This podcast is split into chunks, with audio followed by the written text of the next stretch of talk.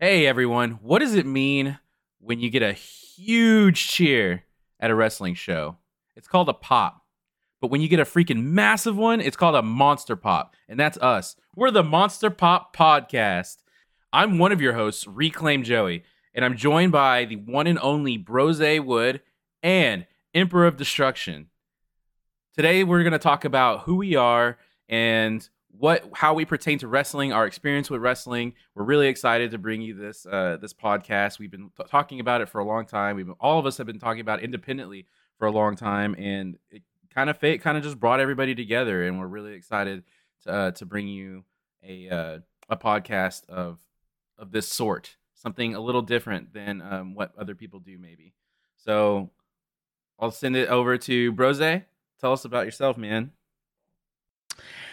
What's up, guys? Uh, my name is Brose. I'm a Twitch streamer and a long, long time wrestling fan. I've been uh, I've been watching wrestling since I was about four years old, and uh, I've fallen in and out of love with it a couple times.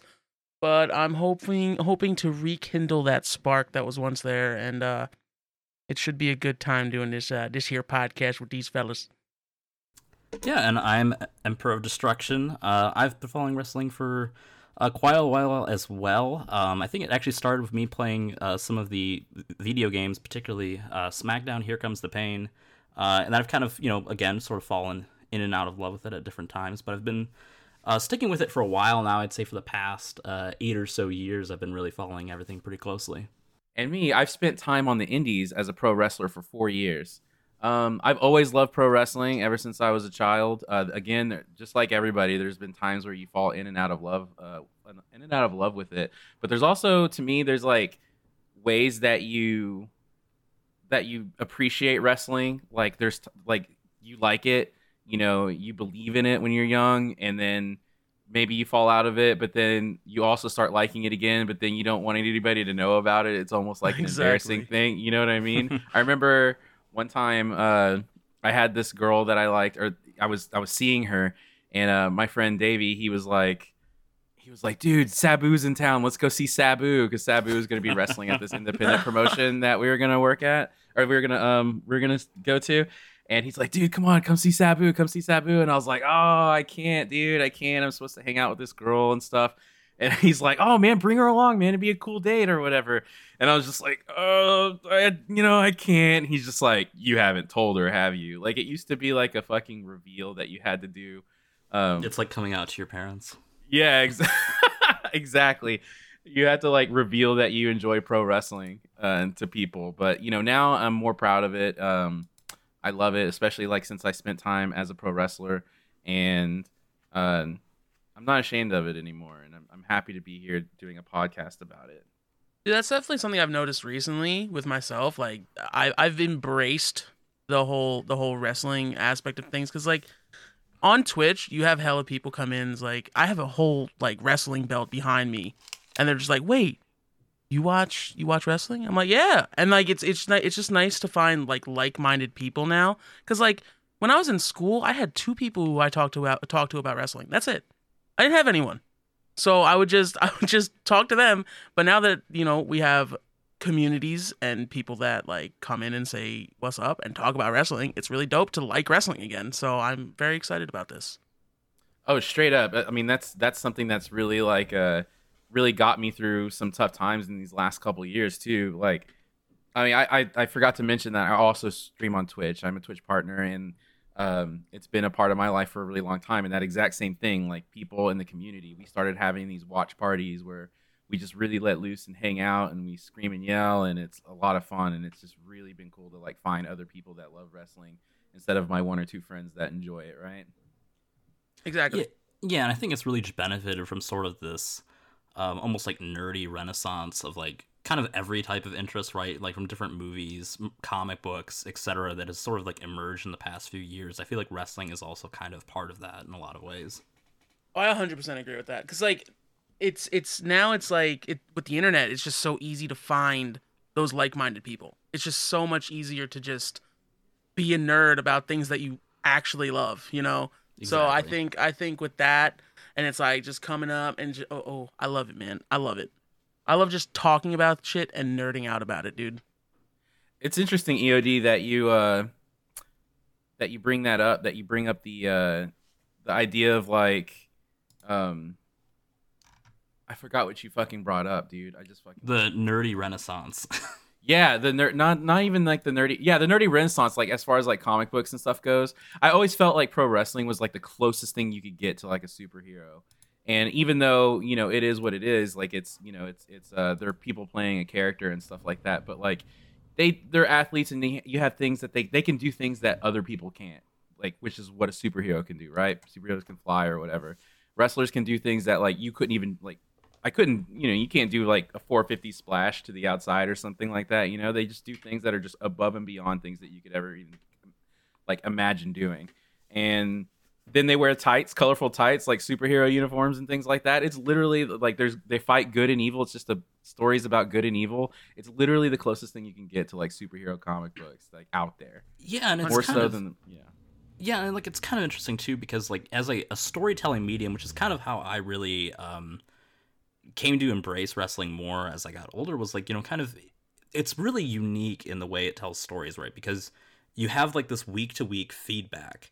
You know, like obviously the comic books and other things are serialized too, but you don't have like you know these things are written well in advance. You don't necessarily have like you know oh we're, this is our big story for the week and like the crowd just shit all over it.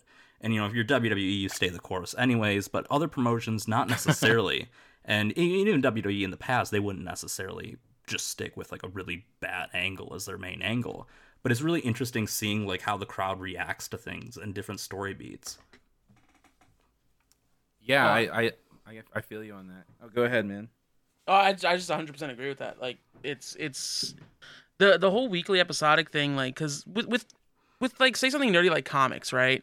Mm-hmm. Um, well, I mean that sounds so that sounded mean to comics, even though it didn't it didn't mean to right. be. I mean, mean, it's comics. just I think it's just something that you just sort of embrace, right? That this is all kind of Yeah, of this nerd absolutely. subculture, which I think has kind of become a little bit more mainstream. But yeah, Yeah, so so like with that, like you have to wait for you know a new issue to come out. You gotta wait for like a new like a whole new series to come out. With wrestling, it's like you know it's gonna be the next week, so you're fine. I mean, with any form of media, any form of like media, like a movie, like if you want to see the next Avengers movie, how many years do you have to wait? yeah, Very true. know, Very true. It's like like literally years, or the next installment of Star Wars, or something like that. Like, um, exactly. I think the fastest comic books really come out is like bi-weekly, and yeah, wrestling you're always having something to watch, and then there's so many people that can that are doing it. There's all different companies. Um, and there's there's no shortage of it to watch. You're always gonna find something that you like personally, like your taste as a pro as a pro wrestling fan. Whether it's comedy, whether it's like uh, technical style, strong style, or they take it serious, or if you want the fucking McDonald's variety show that WWE is, then, you know, if that's more your speed, then yeah, you can go with that too. And like, um, I I love that aspect of pro wrestling. That's just fantastic. It's, it's captivating to follow. Like once you like learn that you can follow these characters and you can see them grow in and outside of the ring. Like there's a there's an honesty to pro wrestling, um, even though it's not a real sport. oh, absolutely, hundred percent. One of the things that we want to accomplish with this podcast is obviously we want to talk about current things and things that are happening, um, but we also want to like talk about um, our experiences as well, like we're, like what we're saying, and um, also like give our take, just our just our take, maybe on current events that are happening in wrestling. We just want to talk about fucking wrestling, just straight up, just talk about it. And um, I think that that this is a good platform for that. Uh, do we want to take? We'll be doing Q and A. Do you want to? Do we want to take questions now, or do we want to wait till after we talk about what we saw this week? I feel like we should Uh, talk about what we saw. Yeah, first, let's to be yeah, honest. absolutely. Yeah, I think that's where we start with it. Yeah. Okay. So, like a good place to start, I mean, as good as any. We uh we watched a few shows today. Um we did miss one, but but we can talk about what we watched. I mean, we watched the um, AEW products. We watched Dynamite and Rampage. Uh, we also watched um we also watched the Royal Rumble. So if you saw that, you're going to get our take on that. Uh, we did miss um, PWG's Battle of Los Angeles, and after watching Royal Rumble, I kind of wish we would have watched the Battle of Los Angeles. So- I Uh, feel why like this will make get- for more interesting content, though. To be fair, uh, why do you? Why don't you get us going, um, EOD? Tell us, uh, t- give us a starting point where we started in Dynamite. Yeah, so I believe Dynamite actually opened at the TNA title or TNA TNT uh, title, right? Yep. That was Did it open? It opened with it, it- yeah. Yeah. Oh sure yeah. Okay. Holy. Oh yeah. It totally did. uh, an incredible match. I mean, I think honestly, and it's it's kind of weird because like I'm actually not like super high on uh, Cody Rhodes or Sammy Guevara as wrestlers. To be honest, like I think there's just certain things that I just they're not totally like my favorites and whatnot. But uh, that this was a great match. One of the probably one of the better ladder matches you're ever going to see anywhere, in my opinion. Um, especially you know coming off of uh, the GCW show the week prior, where uh, the ladder match was just filled with all kinds of like dangerous spots because of botches and like very uncooperative ladders and whatnot. And you could tell that maybe they were watching it and made sure that their ladders, you know, worked as intended. Um, but crazy spots. Uh, the cutter from the ladder was incredible. If that happened anywhere else, I would probably think that both competitors were probably going to die. Um, That spot was insane. yeah. Insane. Yeah. We all popped. We popped. We we watched. We really did. And I popped. We popped big when that happened. That was really. It was really good. It was just so well placed, and they didn't do too much. Like they didn't do like they didn't go like crazy with it, and they didn't. Yeah, there was like another. Cr- there was like a crossroads off the ladder too. That was a pretty good spot. Right. Not, I don't think as it didn't look as good, but Honestly, I thought it looked like I thought it looked really. It, it was well done, but it but Sammy sold it really well, like Yeah. really well.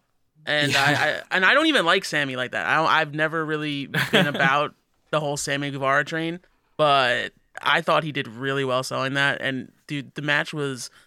I haven't watched like a a, a solid ladder match in a while, and that was I, I enjoyed it very much. Well, I remember we, we even talked about this at the time. I think there was another spot where he did like a splash on the like on a ladder onto the outside, where mm-hmm. it looked like it was a And pretty he rough whiplashed. landing. Yeah, he and, like, he was like really selling it. I'm like, you know, I've seen you sell a lot, and I think that this is just like a legit. Like you're just like Yeah, he's just legitimately in pain. he either just all of a sudden got really good at selling, or he like was really in pain right there. oh yeah. I think like Sammy, I like Sammy Guevara, okay, and I like the way he's developing. Um, I think that he's missing some things, in my opinion. Like he's uh he's got a lot going for him, and For sure. but but he's missing some things. I really think like he's the kind of guy that could study some like old tape to like fill in those gaps that would make him just unbelievable. Like he'd just be incredible. And I you know that's one of those things like like selling and like just doing going from A to B for your stuff like uh find really finding himself. I think that he is like really young so he's still kind of finding himself as like a pro wrestler and everything. I, Yeah, he doesn't And- really have a strong character Yeah. either, in my opinion. yeah, Uh, his, his promos are kind of weird. it's good to see him like get some things that he latches onto like he does the cue cards you know he came out like when he first came to AEW you know he had the panda hat on and stuff like that he doesn't really do that anymore.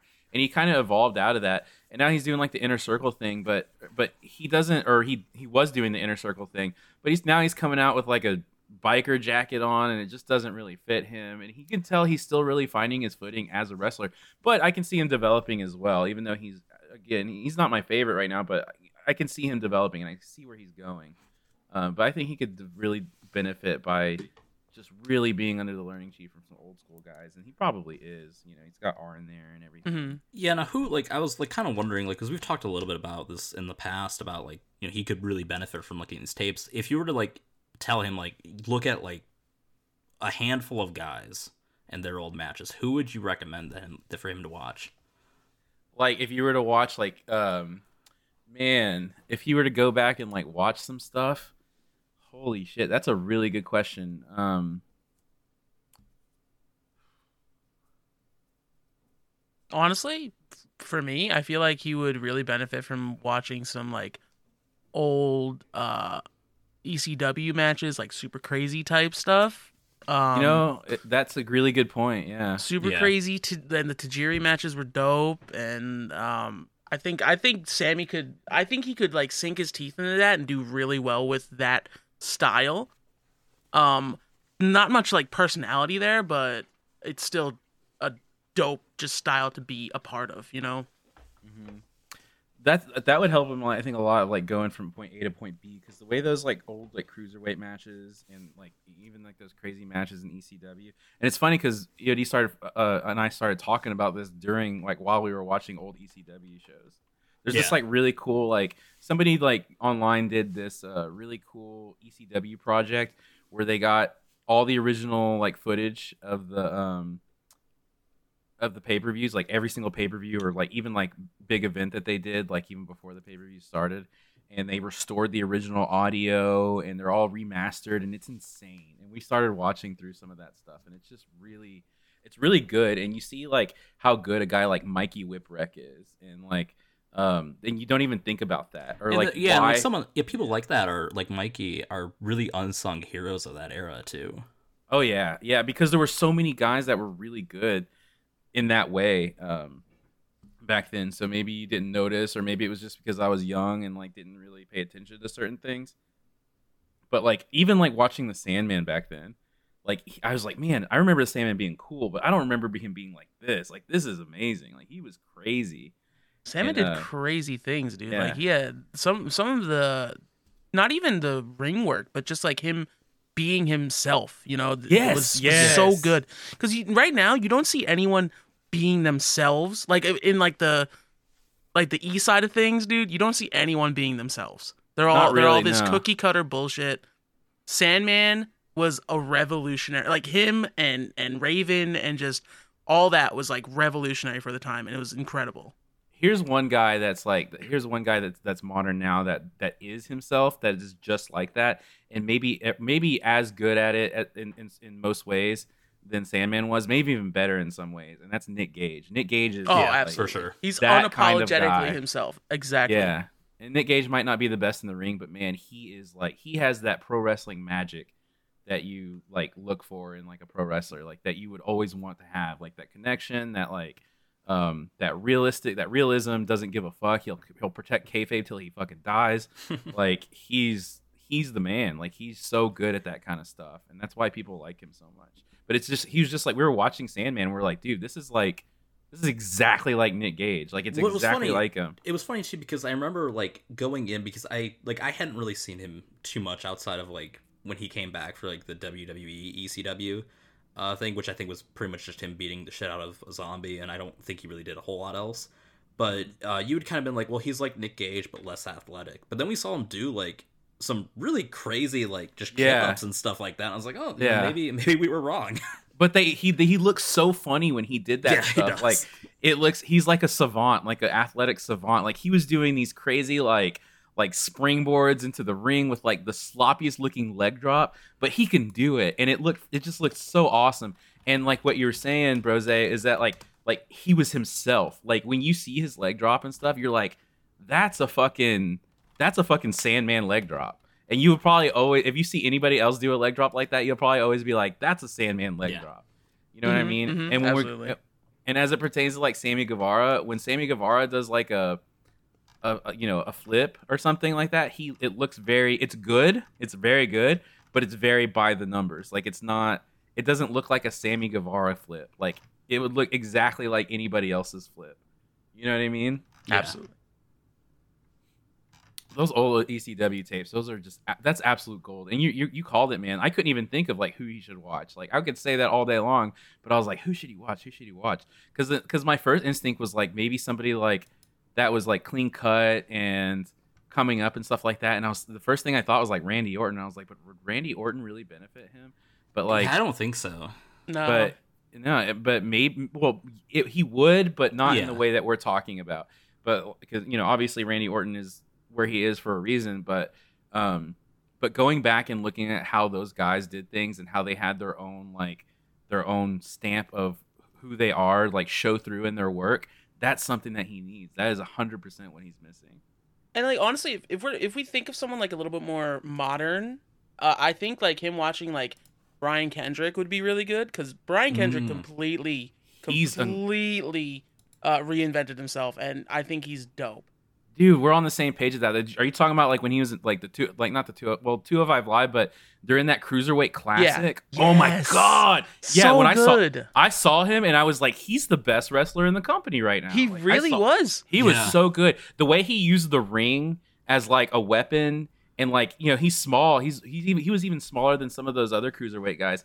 And he was like using the ring as a rep- weapon, like using it to crank on things, using it like as an escape, using it just using the ring and not even in like a normal cruiserweight way, not for like springboards and things like that. He was using like like the post for leverage and just shit Mhm. like that. Like it was just so brilliant. I dude, we're on the same page about that. And uh, Dude, I, I- don't know if you guys have been following uh, some of the uh, rumors lately, but apparently Brian Kendrick has asked for his release, so we could be seeing him. He's still there. he's yeah, still he's there, like a yeah. backstage guy mostly. Um, which is weird because I think he was like on an episode of NXT 2.0. I don't, I haven't really watched it ever since they rebranded it. Um, outside of a few clips, but he was like they teased a few, but then they just dropped it and haven't done anything with him. He hasn't been seen in weeks, and now he's requested his release. I'll be honest, I didn't even know he was there. Still, I had no clue.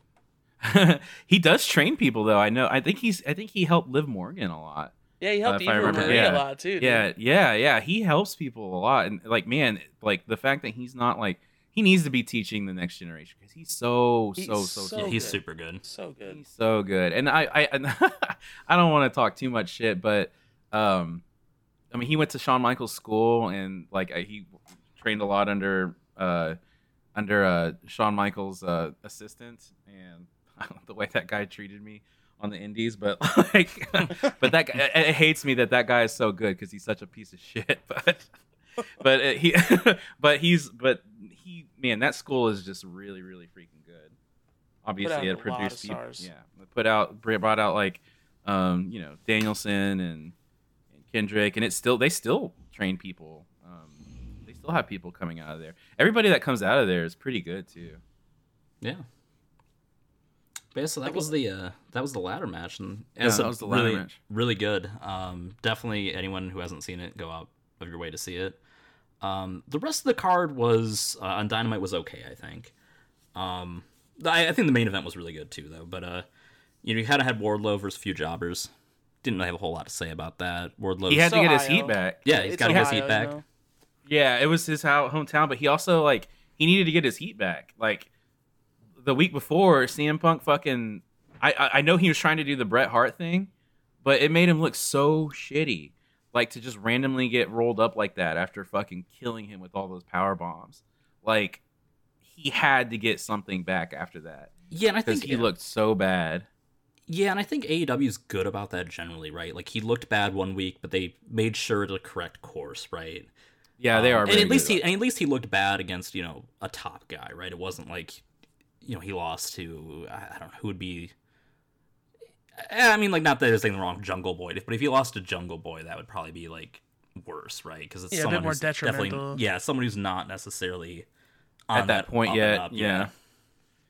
What did you guys think about Danhausen's debut? that The was only awesome. thing- Your reaction, Joey, was the best thing I've ever dealt with in my entire life. How many times did we watch? I think we watched it six times because Oh, we yeah. watched it because you- over and you- over. You, went back like six times.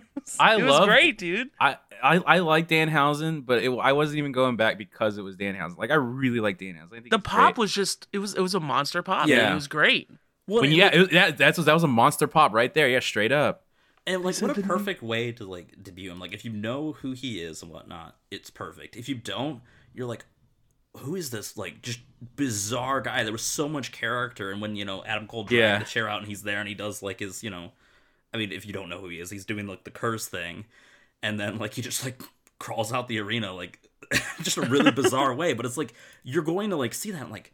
And then the you know the commentator's like it's Danhausen, and so you're gonna look up who he is if you don't know who he is, and like it's it's perfect. Like it, it benefits them for having like someone who was able to get over organically without really any TV time or anything like Yeah, that. I mean he was in Ring of Honor, but like you know who was watching that at the time, and like he was like And He- the only Ring of Honor anyone was really watching was like that last show because it was you know the mhm. end of an era, and he wasn't on it because he was injured. and that's not that's not a knock on ROH. It's just that like so many. It, it's kind of a shell of its. It, it was kind of a shell of its former self.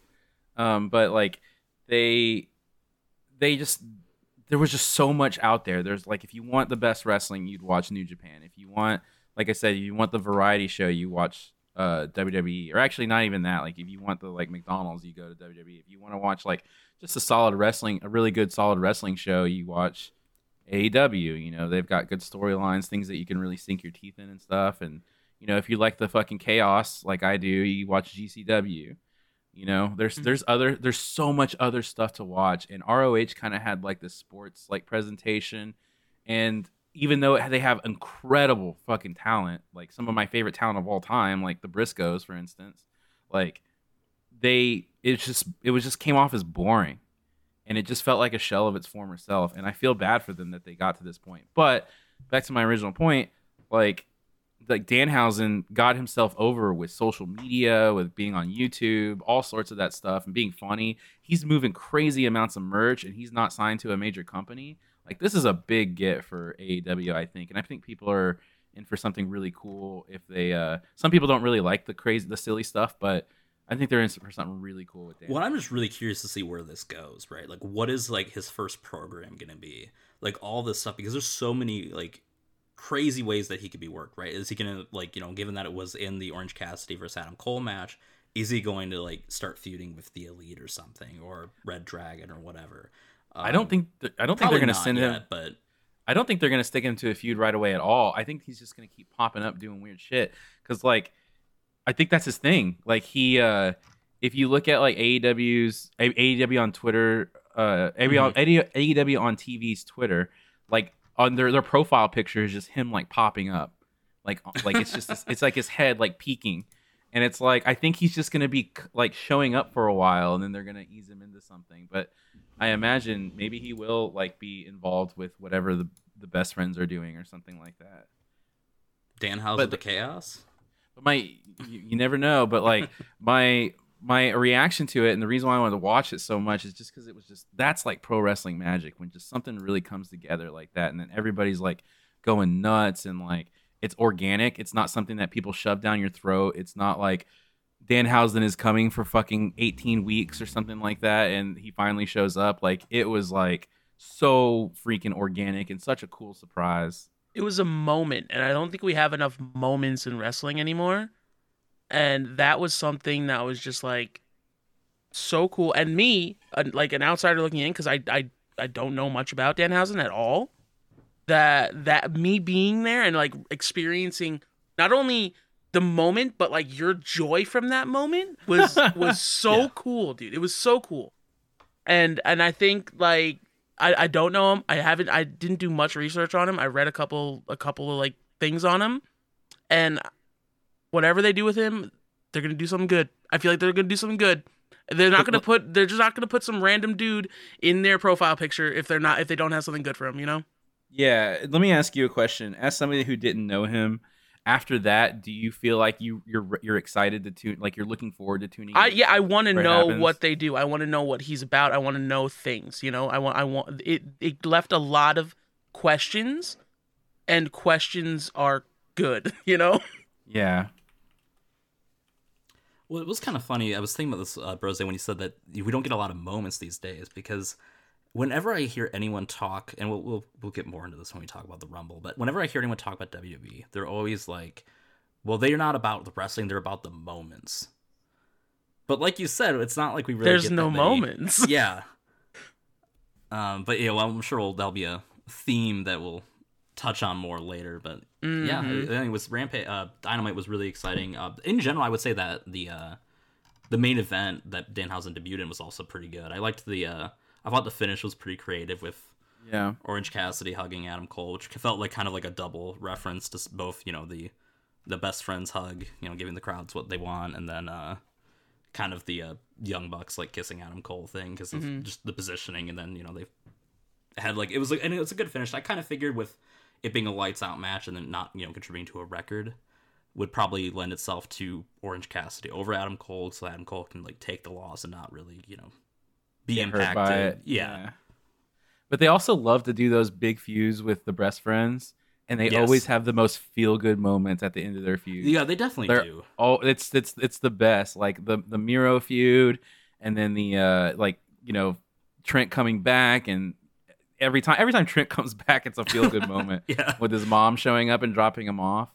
But the uh the rest of the card was really good. I think um the uh Leyla Hirsch versus Red Velvet match was okay. I really like Leyla Hirsch. I'm excited to see where they're going with her as a heel. I would love to see her be a part of Team Taz because of her wrestling style and she's pretty she's a badass. She's so good. And then um, I would like to see more factions have women in them. I think it would be cool Yeah. to like have have that like uh visual and that kind of dynamic in in, in their factions, and they already kind of do with the best friends. They've got Kris Statlander in it and stuff. Yeah, and I Hmm. think, but I think you definitely want more of it. And I know there's the kind of a common critique that like AEW underutilizes its women's division. Um, I don't totally agree with it, but I, I don't do- agree with that. Yeah, I, I kind of I can see some critiques of it. Um, this match and it's weird because it's like yes, it's the only women's match on the show, but like I feel like it went like maybe not that it went too long, but I feel like it should have been like kind of just it it really should have just showcased Leyla just like beating the crap out of Red Velvet. You know, this is like sort of like this fresh heel. Like I kind of wanted to see it be a little bit more like dominant and end a bit more quickly. I agree with that too. I think like uh, it would have been much better to see Leyla just fucking destroy Red Velvet and just like really get over as that heel. It's, she's fresh. She's gonna have momentum. Like I would, I think that that would have been much better. What did you think about that match, Brose? I think it was uh, it was it was solid. It could have been it, it might have went a little long. I definitely feel like it was it was uh it was a I don't know. Maybe if maybe it just felt like a lot of the same in terms of like AEW's women's division. Um I think I I really like Leyla and I think she has a really cool look and I think they could do a lot with her, but I don't think this was like a, a great showcasing of what they can do with her.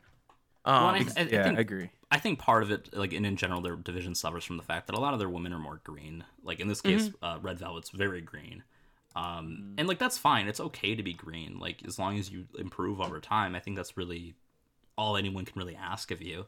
Um, but it's like one of those things that just sort of when they came up, right? At WWE had everyone signed, so you only really had a few people who I think really had any like star power or potential star power, at, at least at the very beginning of Dynamite. Yeah, and uh, of course, the CM Punk MJF uh, face off was just outstanding.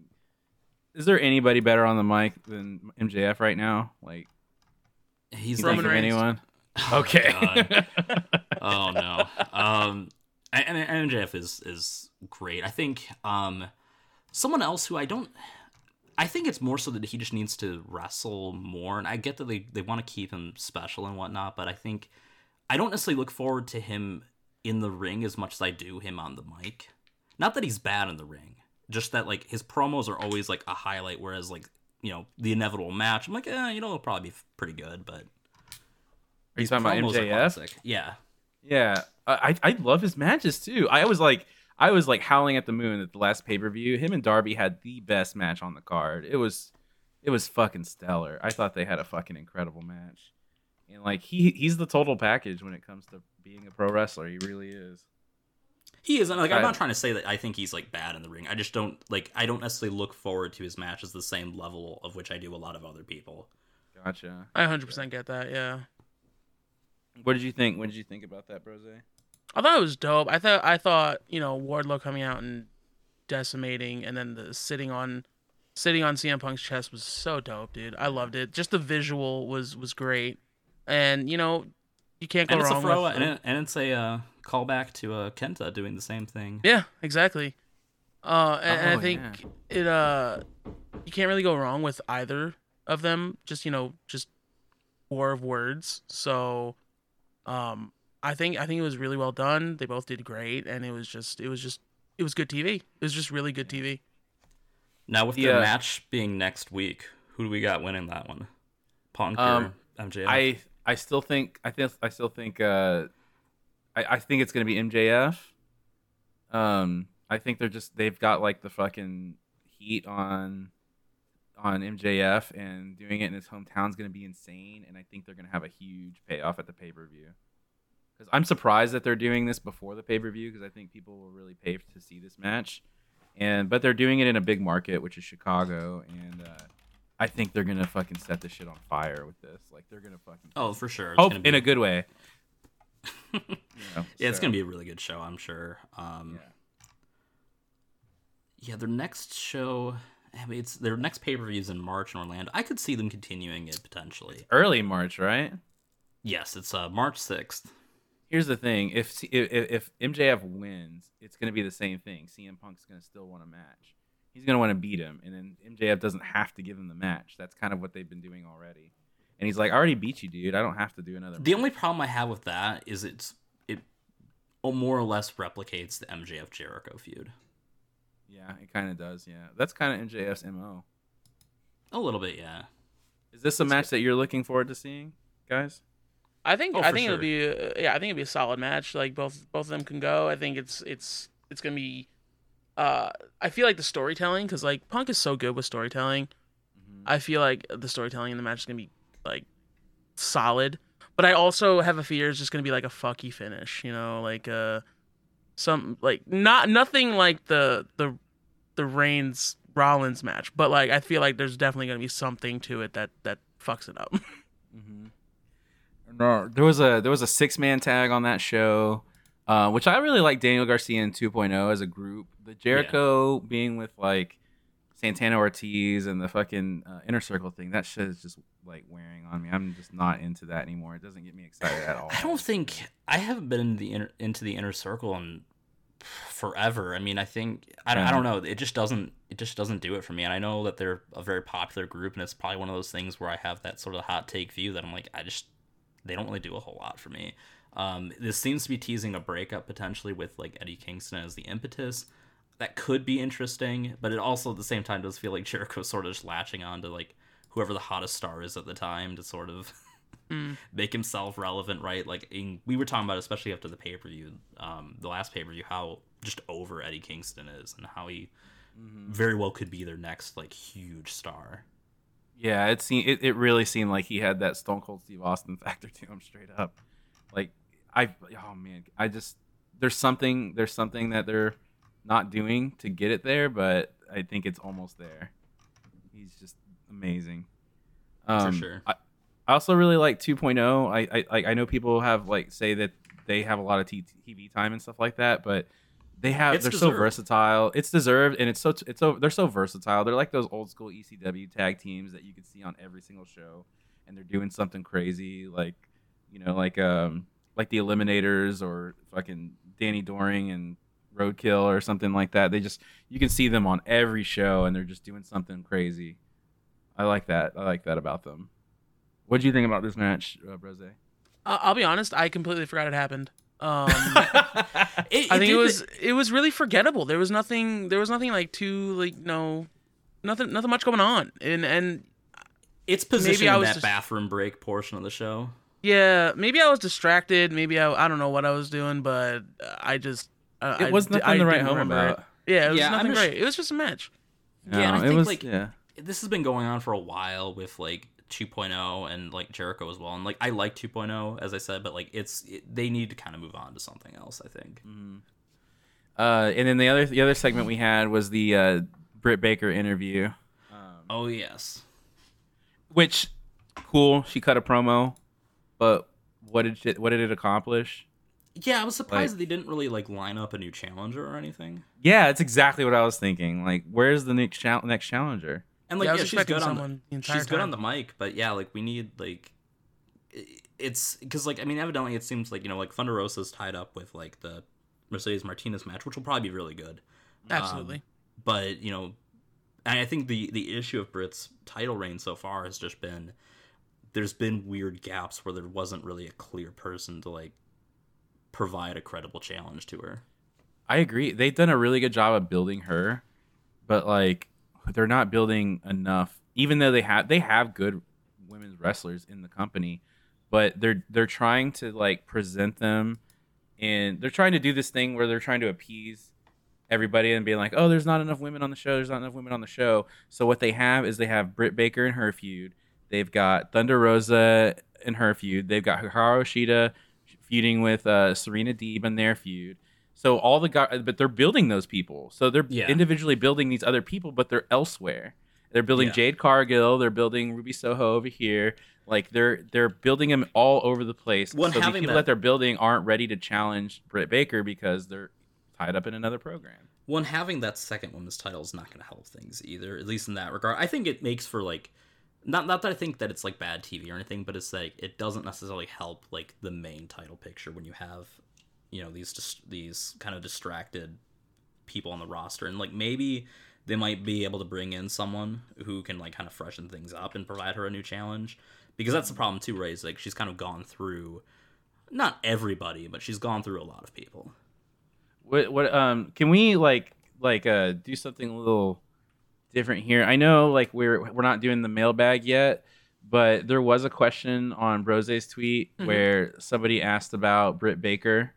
Um Yeah, that makes uh, sense. What was the question exactly? So the question exactly was thoughts on Britt Baker being compared to the likes of Charlotte and Becky, all because she's the only legit wom- woman in her company. I know you have a lot of opinions on this, Joey. So I'm gonna let you So take it. okay. You know, you got it. I don't I, I don't necessarily agree with what he's saying, but I see where he's coming from. Um, I think that um, I think they have a lot of really legit women in the company. It's going to take time to build them, especially with how slow the women's division moves. And like I was saying, they're building people in different feuds. But you can't tell me that Serena Deeb isn't a legit awesome women's wrestler, or Ruby Soho isn't, or Leyla Hirsch, or uh, Jamie Hayter. You know, they've got they've got good women on their roster. It's just going to take time for them to build them to that level, and I don't know if they're spreading themselves too thin. And when they do that, it might look like they don't have enough women stars. But god damn it, there's women that can go on that roster. Thunder Rosa, Mhm. another one. Like I could keep going, but um, that's that's my take on it. Uh, Britt Baker is just the one that's kind of risen to the top, and uh, and that's awesome because she's fucking great. But there's other women that can have have a spot like that too. Make no mistake. Uh, and that's my opinion on that. Well, I kind of also want to like touch on like because I, I agree with all that, but I want to touch on like the second half of that, which is like the being compared to like Becky Lynch and Charlotte. Like those two are only for perceived as being at like the top of the mountain because they had like a particular like breakout year or something at one point or another. I mean, Charlotte's been consistently presented as strong, but like it's almost exactly the same situation that they're accusing like them doing of with Britt Baker, right? She was presented as like the whole she ran through the entire women's roster, hasn't done like has had very few like credible challengers like ever. Um, not that that really matters so much in WWE because they'll just you know 50-50 book into like a situation where it's like oh well this person deserves a title shot even though they've lost every single match because they won this tag match or something silly.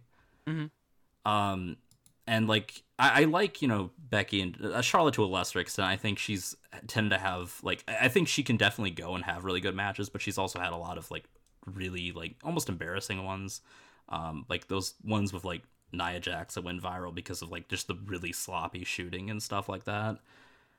Um, yeah, I think that there there tends to be a lot of those where they just descend into sort of this like botch fest for whatever reason. I don't know if it's a lack of chemistry, but clearly it's it's not just the other competitor. It's clearly you know something on both levels. But like, and, again, it's like Becky only really had that one really strong year in 2019, which I was like I watched pretty much the entire of it. I loved that run, but like after that, they kind of just killed any momentum she had of just the way they like they featured her or didn't feature her and things like that. I just don't think um I think it's fair to like make the comparison. I don't think it's at, at all like out of left field to make the comparison the way that the person's suggesting on the community questions. Yeah, well, there's also like something to be said. Like even though you want to feature more women, if you're if you're featuring like too many at once, like it, it's hard for people to like invest in the one the ones that they want to build up, and it's like a double edged sword. Because I want to see more women wrestling. I want to see um more of their matches, like uh, more people getting built up and stuff like that. But I also want to see something that you can really latch on to, like we did Britt Baker. I like when during Britt Baker's rise. I was I, I was so pumped to see her every time she came out. Yeah. And then right now with like with uh no challenger, she's not as interesting. And I've said this before, but I feel like the chase is always more interesting than the actual reign for most for most wrestlers. Not everybody, but for most wrestlers. Like once once the wrestler gets what you want as the as uh as a viewer and you're like, "Oh, they finally got the championship. Okay, so what's next?" And then their fucking defenses better be interesting or else you're going to start losing interest even though they're the champion. It's almost like getting into like a comfort area. When they Like did a really good job with uh, Adam Page with those Danielson matches. Yeah. Oh yeah, absolutely. Mhm. I mean, his his reign is still going though. Like w- Right, w- yeah, well, but I mean, like, that but that- remains to be seen. But I mean, at least so far, right? Like you know, because it's sort of like you have this catharsis of finally getting the belt after this multi-year long storyline, and then at least so far, right? I mean, I thought like those matches were incredible, both of them, um, and an interesting feud at that. Um, the Lance Archer one um, is interesting. We'll see how the match goes. Um, Brose, the the uh, the women's division for you, have you seen any like standouts? What do you think about like what they're doing versus what WWE has? Honestly, I think I think that AEW, I don't, I don't. You said wearing themselves too thin, right? Mm-hmm. I I I can get that. I understand that, Mm-hmm. but also I feel like they need to also showcase the women that they have more. There was one match, and one match and a and a promo segment, uh, on on Dynamite. That's it. Yeah. I think Agreed. if they if they put more time into into their women's division and build those stars, you know, a little bit better, I think that it could be their women's division is is insanely strong because there's so many that can go and like you have you have like Ruby who's like a really good promo, like she's a really good promo. Britt's a really good promo, but like that feud, it needs more. They they they need Right. they need they need more. You know, Right. something that they can actually like sink their teeth to, teeth into and just get into it. You know, I think I think their women's division could flourish. I think it could too. Um, I like one thing that's a that's a little um annoying about how I mean it's not I don't know if it's annoying, but it's all it's meant to make their championships look more prestigious, and I think it works for the most part. But the way they have their ranking system and stuff like that, there's no automatic rematch clauses. So when you have a match between Britt and Ruby, and it's done, and the, the feud's pretty good, but it's not going to keep going, and you feel like you don't have anything to sink your teeth in, into, like you're saying, which I agree with. At the same time, once she loses, it's time for the next challenger, and Ruby Soho does goes on to do her next thing. But like, you don't get automatic rematch clauses. Clauses, Well, I mean, and then you- and then, and then most people start do for like the challenger per se. well, then some people start crying and they're like, "Oh, you're just rehashing the same match they're doing over and over and over again." So I guess they have to decide what they're doing with their championships and like what's the good idea to do. And I think that making their championships more prestigious is probably the best thing they can do. Uh, in Yeah, I terms agree. of that. In, in, in, yeah, in terms of that. But yeah, you're right. They need to showcase more of their women. Um, but I think like if you put somebody like Leyla in like Team Taz, like we were saying, you get her featured with Team Taz Absolutely. and like all of a Yeah. sudden she has more time and you're integrating all that like everything doesn't have to be separate like obviously like i'm not really a fan of like intergender wrestling or anything but i know a lot of people are but if you mix in the women with what the men are doing and it's not like a valet or somebody's girlfriend or something like that and something as low as that like um not low i guess it's not low Well, but as, yeah, i mean I was I, mean as I super actually- i mean as superficial but like then you have something that you're you're you're presenting them on the same level as you are the men. Having fucking Leyla Hirsch being a badass next to fucking Will Hobbs or something, that's fucking cool.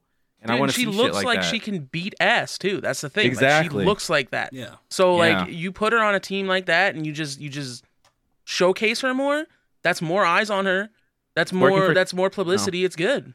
It's working for Kris Statlander. She looks like a bigger star than she's ever looked True. being paired with a Yeah. group, and she's being featured all more often with them and in her own feuds. So you see her multiple times, and she's integrated with other stuff. So it's not taking up like, you know, you're not you're not like having to like think about dedicating so much time to like a certain thing. Yeah, what I was gonna say, I mean, I you know, like you said, you know, presenting as more than just someone's girlfriend, or whatever. I thought like the Britt Baker, Adam Cole stuff was pretty good. Um, I yeah, think, like you're maybe, not you're not wrong. Yeah, yeah. like maybe integrating her group with the elite more, I think would actually help too. Like, that that would be sick. Yeah, I think that's smart. That would be smart of them to do. That'd be sick. Honestly, that would be really cool. So, um, y'all want to move on to to to Rampage? Yeah, Absolutely. Uh, so, yeah, this was um a shorter show. Uh, obviously, it's only an hour. I think what there's uh four matches actually. Um, the first off with uh Jon Moxley. Uh, his uh, is this his first match back or is it his second? It's like his second, Second, match yeah, 'cause back, he had Ethan but Page. he looked he looked good. He's in fucking Yeah. shape. Dude, he Ethan looks Page is- great. Ethan He looks Page like is he- fucking amazing. Wait, this Yeah, wasn't this the was Ethan Page Anthony match, Bowens right? was this week. Right. Anthony Bowens looked fucking great. Yeah, Ethan Page was last week.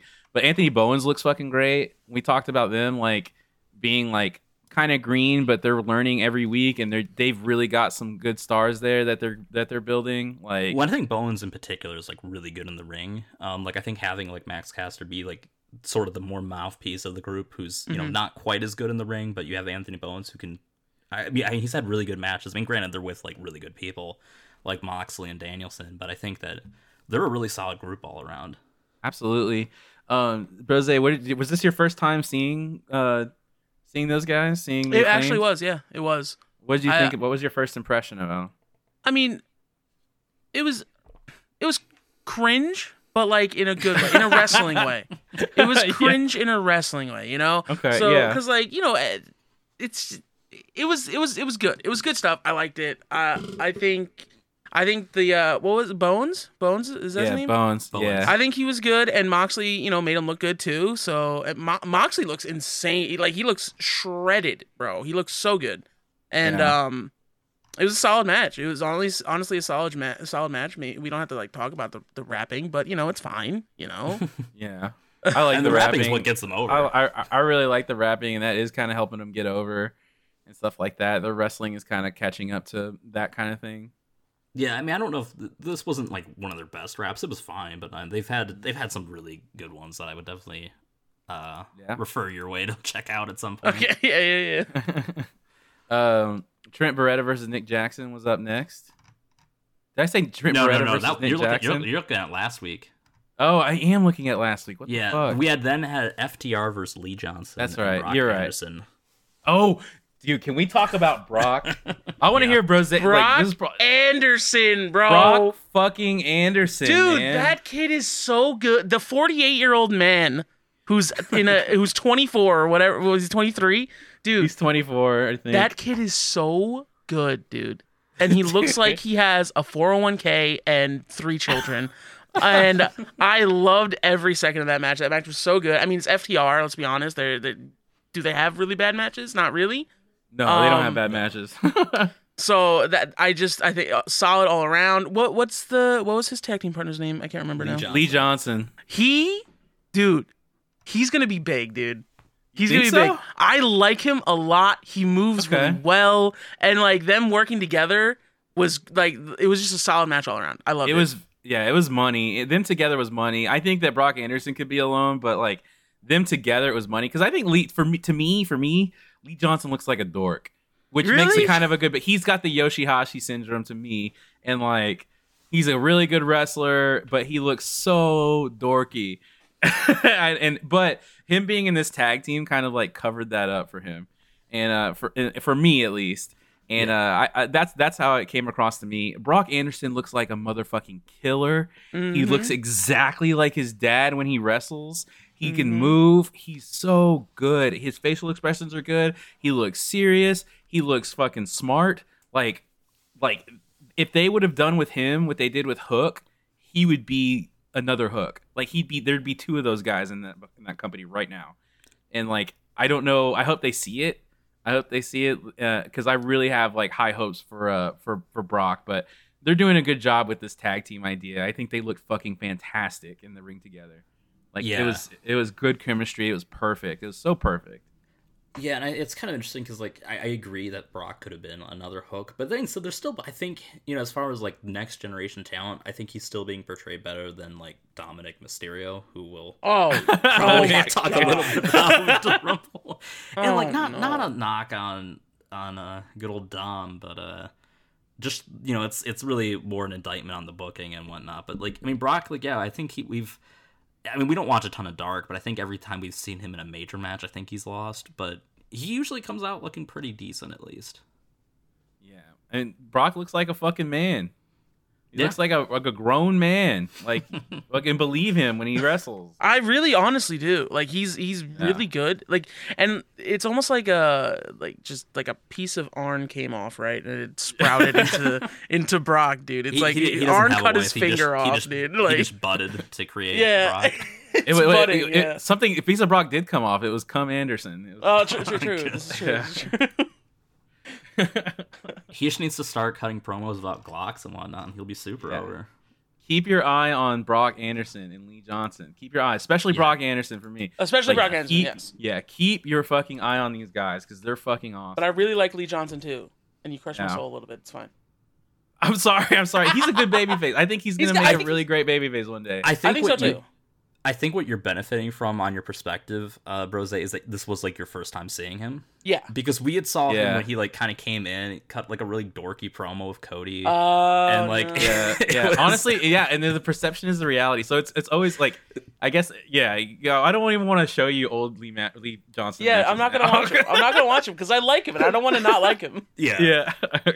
He's he's come a long way in a, a pretty short period of time. Yeah, okay, cool, cool. Next up, we had Jade Cargill. This was the main event, right? No, this is not the main event. Jade Uh, Cargill. next versus up was Jade Cargill versus Julia Hart. Julia Hart's fucking adorable and looks fucking cool with the with the uh, with the eye patch.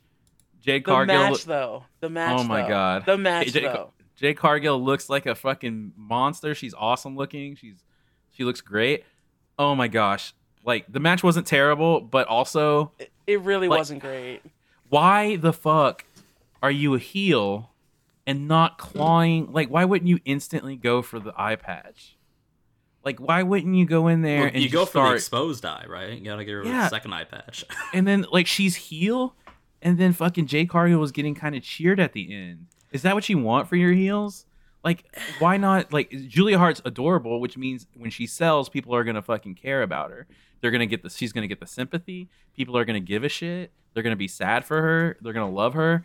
And like, oh my god, that would have made Julia Hart. That would have helped make Julia Hart. Mhm. People would have gotten really into her. But in, instead, she was just getting slammed around and stuff like that, which looked, which, which kind of gave the same effect, but not quite. yeah, But like, imagine if Jade was like tearing into her fucking eye and stuff, like sticking her thumb in it and like beating her down and taking advantage of her not having her full range of vision. Like, what? yeah. It's kind of weird. Like the, the eye patch didn't really influence like her style at all. It didn't. It wasn't like Yeah. she acted. Like I mean, like blindside her or something. I think that's what I would have done if I was like the agent of that match. Like tell tell her like trying to like work into that. Yeah, like um when I did my um when I did one of my tryouts, like uh I wrestled like a young guy. He was like I think he was like 18. He's just a kid. And I might have been younger than that. And he um we were like, "Hey dude, just keep your head up during the match. Keep your head up during the match." He's like, "Okay." So we did this we did this match and everything and then I talked to and then after the match like, you know, Tom Prichard gives you like advice on like what happened and stuff like that. He told me I was the heel, and he's like, "Hey, he's like, that was good, but next time, like, be an asshole more. He's a kid. He's not gonna get over on you. Start smacking him around, like push his head, like, like nudge him with your foot, like give him a knee, like just." You don't have to do move after move after move after move, and that's what Jade was doing. Just move after move after move after move. He's like, fucking be a dick. Like he's not gonna get up or do anything. So why do you got to keep putting him down with the move? Like just be an asshole, pull his hair, knock him down, push him, be a, be an asshole, like show him to the crowd, like all sorts of shit like that. And I was like, man, that's so true. I wish I would have done that. And uh, I feel like that's exactly what Jade Cargill should have been doing. Yeah, I kind of want to push back a little bit on like the fact that she's getting cheered and that's like not ideal for the heel because like I mean you do have Britt right? You have Britt who gets who's been getting cheered for a really long The time. The exact same, yeah.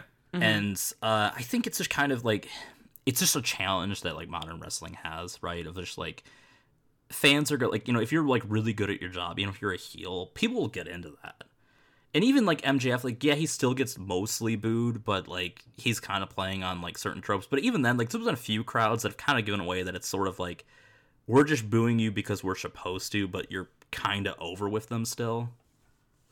Yeah. Like outside of Long Island, obviously, because that's you know di- a different story altogether.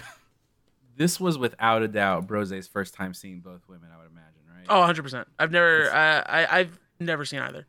Let's hear let's hear your feedback on that. Uh, I didn't, I didn't like the match. I'm not gonna lie. It was, uh, Okay. it was slow. It was boring. Uh, sloppy at some parts. Yeah. Um, I did, I didn't know the heel face dynamic at all, like because Yeah. I, I don't really know either of them. So that, I don't know. It was just, it was just kind of, it was just a match that kind of happened, and I'm like, eh, this is okay, I guess.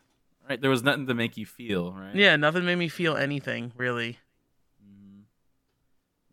What did you think about them as like individual wrestlers? Do you even remember them? Uh, the eye patch girl was cute, and she was the one with the, the jock dude, right, with the hair. yeah, yeah, Yeah, yeah, yeah, They're yeah. called the Varsity Blondes. yeah. yeah. okay. Yeah. Yeah. Yeah. I think they have a cool like that's a fun like little gimmick that they got going. Honestly, like Yeah, it's a cute gimmick. it's just cute. It's cute. Um, Like it's on his last legs though. At this point, is it? Uh, yeah, I haven't seen Like them at it- all. I haven't watched it in so long. it's cool. It's fine. It's Brian Pillman. Ju- It's Brian Pillman Jr. So the son of Brian Pillman. versus- uh, and uh, and a newcomer named Griff Garrison, and it's Julia. She's their. I think character. that Griff, the Griff, Griff, with an F. Yeah. Uh, I think he looks cool. I think Yeah. that if he wasn't like in that current gimmick, he could he could do something cool. Yeah. Oh, I think so too. I think I, I don't think there's very long for that that gimmick. I think Yeah, I agree. seems like they're about to break up, so Mm. it might be where they're going. We'll see. I, I want to see I want to see Brian Pillman Jr. in a, in a in a highlighted spot for sure. I think Brian But- Pillman Jr. is great. I think he's a great promo too, and I really like him. So I'm hoping that they do something more with him. There's another case Yeah. in point though of of uh, Julia Hart being integrated with that that group, and even though Mhm. they're not a heavily featured group, like that's how I know Julia Hart. It's still exposure, you know. It's Yeah. it's good. And her doing the the ear- the, ear, the eye patch gimmick is really good. They just need to like yeah, and that of course they need to put- they need- their whole yeah. House of Black feud. yeah, they need to put that together for sure. And then we have the main event, bef- and before we talk about the fucking Royal Rumble, Oh, uh, Jungle Boy and Luchasaurus versus Private Party. I thought You know- this was pretty awesome to be honest. It was let's fun. start. Yeah, it was It's- a very fun match. It started out with like a bang. You know, you teased. Um, I mean, was it uh, that uh, Private Party hit their finish like with like almost a minute super in? early. Less, Yeah. Super less. It was like early. seconds, seconds in. Like we bought it almost. we did almost buy it. Yeah. I wish. I wish they didn't have a Jungle Boy kick out of it. I wish it was. I wish Luchasaurus would would have been the one to make the break. Like, because then it would have been way more believable. It would have been insane. We would have saw like Luchasaurus come off camera to fucking land and do the break. That was nuts. Like in Private Party, they've. I don't know so much about the other one, but um, Marq Quen is he's got something, man. I think he's gonna be a really good singles guy one day. Hopefully, he's got something. I like them both to be honest, but yeah, I, I definitely I, I agree that they both they he definitely has something. Yeah. Luchasaurus just wrestles like a cow on ice. Uh, True. but he's got a cool gimmick and looks cool. And uh, Jungle Boy is just awesome. I love Jungle Boy, dude. Yeah. I'm a huge fan of Jungle Boy. I, Yeah. Before AEW, I was watching him. Like, dude, I think he's really Yeah. cool.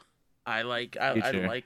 I like what I like that there could be more in the future, and like him adapting to to like wrestling, and and like maybe you know get a haircut and like become like No. this. Stra- wait, wait, No. wait, listen, hear me out. Hear me out. Straight laced, just just kind of, uh, like it, heel turn Jungle Boy, dude Handsome.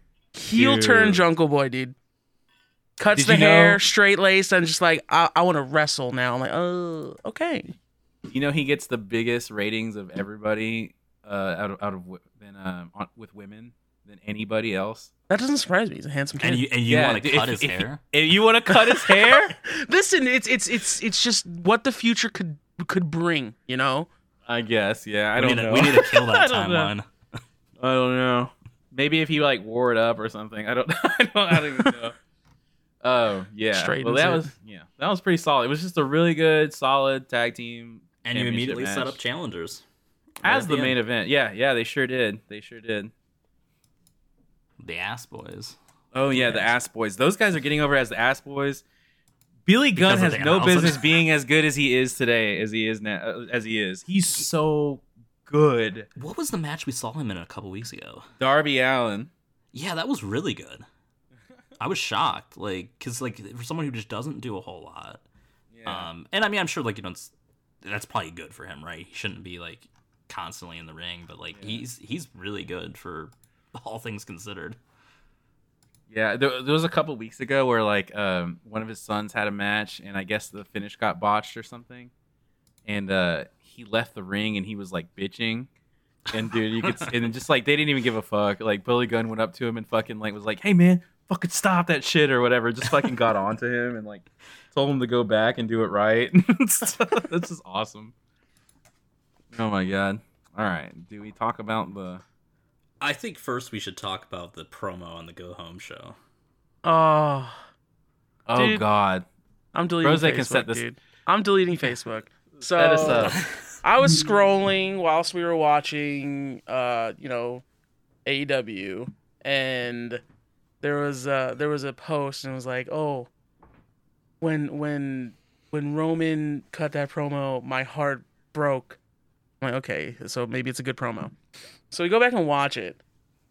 That was the most cringeworthy shit I've seen in a very long time. Um, Oh my god. Like so it starts like, you know, I haven't watched like these guys in a while. Mm. Seth Rollins is running like this $5 Joaquin Phoenix Joker gimmick.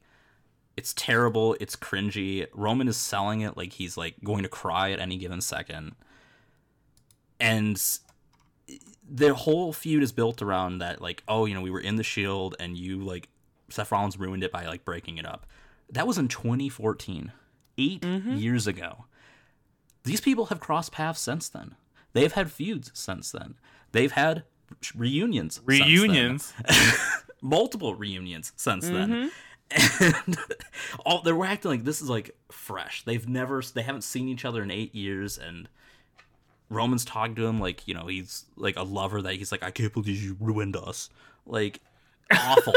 and then it ends with this pathetic shoving match, looking straight out of like a schoolyard fight. Like when the janitor's coming to break it up. That's exactly what it looked like. And, oh my god, it did not make me excited at all for their match.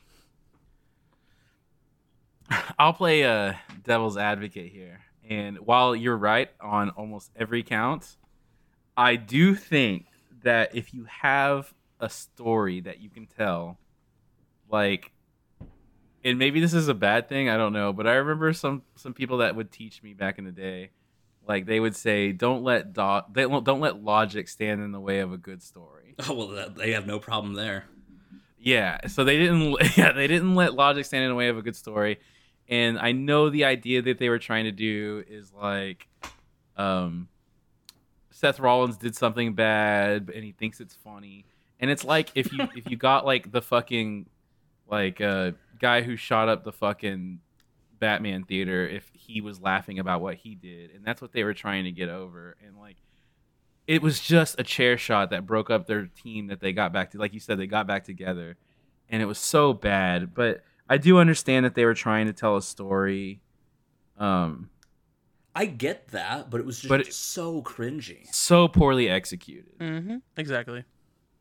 oh my gosh dude. And the way he was like they were being sad and they weren't oh my god and seth rollins kept laughing that that new gimmick i don't like i don't want to see it like you could say oh he's healer actually i couldn't even tell who the heel and who the face. I have no idea. I know. still can't tell. Even after Who- the match, I mean, after the match, I can tell. But was that I a face turn for for Rollins? I have no idea. Yeah, what the hell just like what the hell happened? And I'll be honest, like so I um when I gave up on WWE, it was right after they actually turned Rollins heel again. oh my god. Because um, I was just like, this is like, it was like a buildup of like weeks and weeks of just bad stuff. And then it was just like, the Messiah gimmick was so terrible. This is probably worse. Oh my god. It's, and like, this is someone who was like at one point, like one of my like favorite guys to watch. And I just can't anymore. Yeah, it's it's it's weird. It's so weird that he's become like this weird. Oh my god. And it seems like he's having fun. Like he likes what he's doing. I mean, to be fair, it. I could see having fun with that, but I would I would have like at least the wherewithal to know that like this is terrible. But like I'm just gonna enjoy like having fun doing something hilariously dumb. So that was probably your first look at stuff since you've been watching again. What did you think about their shit? Let's talk about the match and the promo. What Okay. you think, Rose? So so the match, I I think the match was solid. You know, they're both they're both good. You know, and I think I think the match was solid. Um, the finish was, I mean, okay. Um, I I don't know. I expect I expected more, but I think I think both guys can go. I think the the and uh, if I knew the storyline more, I might have cared. But I probably wouldn't have because it's they, they haven't done a good storyline. It was probably better that you years? didn't know the storyline. I think so too. Yeah, probably. Um I I used to love Seth Rollins like a lot and honestly Reigns is probably doing his best work since he didn't talk in the Shield probably. Um so so uh, it it's just it's so difficult to watch people that like you're like, "Oh yeah, this used to be these dudes used to be fucking awesome." And they're just kind of like, "Oh, this is kind of cringe." and yeah, match was solid. That's that's about it. I didn't like the finish. Well, and like so the finish was of, of course, you know, Seth getting choked out and he's like basically merged into the ropes and Roman just won't let go, so he gets disqualified, which I guess would suggest they have to do like a rematch, right? But then it's like do we do a three-way of Roman, Brock and Seth again for the main No. main event? Ooh, Please no. I mean, not that like Brock versus Roman is fresh. Like we've had that. I mean, I think someone said that that's main that if they main event this year, they would have main evented more than uh, The Rock and Steve Austin. Like that exact match. Oh, that's crazy. Actually, that's crazy to think about. The um another thing I wanted to t- add, and it's not necessarily about the match itself, but the crowd was red hot. Dude, they loved it. Yeah, and I they was were surprised. Fucking, they were liking garbage. Like even the bad shit they were liking. Like they went fucking crazy for Bad Bunny, which we'll get to. For, in the fucking Rumble, I couldn't believe it. I was like, "Who are these fucking people?" What is weird it- too because their crowds like pre-pandemic were dead constantly. Somebody like- asked somebody asked me like like how long are they going to be putting on this terrible product before the company finally just dies? And I was like, never. Like they Yeah. had they drew 45,000 people for the Royal Rumble and the crowd was hot and they were into every fucking thing in the show. And it was like it was cringe. It was cringe. I was like, who are these fucking people? who are It's like- they? Yeah, it's like if you're like watching like a ninja stream or something, and like the crowd, you know, the, the chat's just you know eating it all up, right? Like it's Dude, the thing is, I feel like maybe it's not uh WWE as a whole that is that is like drawing and making people like excited to be there. I think it's people just wanting to be back out in crowds. I think Could that be, like yeah. Maybe, maybe. people have been cooped up for the past two and a half years. They're just like, we want to be together. We want to be loud. We want to be boisterous. We want to fucking drink and do whatever we want to do. Yeah. And I think people are just excited to be to have that atmosphere back. You know? Well, and I think I think a lot That's of a it's great more, point.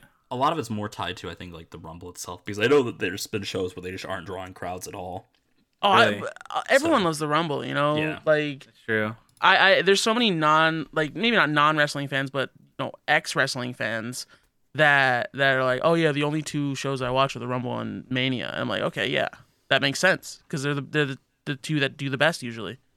Um, and I think it's like there's a nostalgia factor to the Rumble that people are like, yeah, let's let's be there, let's watch it, yeah, let's all get together, and uh, I think I think that really works in uh, WWE's favor for for shows like this. Yeah. Yeah, I agree. So the to, to for the sake of time, so we can get to every to the to the community questions. Um, let's skip some of the other matches and let's talk about the two rumbles themselves and the, I- I and need- the, the I- I championship need- match. Can I can I talk about the championship match before we do the Rumble? let's let's talk about the championship match. Yeah. Do it. Go my. God. So, uh, and like the WWE Championship match. So Bobby Lashley versus Brock Lesnar is like this long-standing dream match, right? And it's it's one that I personally always wanted to see, but I just gave up on it because like the product sucks and like they clearly had no interest in doing it. So they came up these hype packages, right, showing off their whole career outside of New Japan at TNA because those don't exist. All this stuff to hype it up, just to ha- and they we got the match starts. We're actually both we're all pretty into it, right? Like they're throwing stuff around, they're doing like cool shit. Like it's two hosses just going at it, and then It was the, there's a ref bump.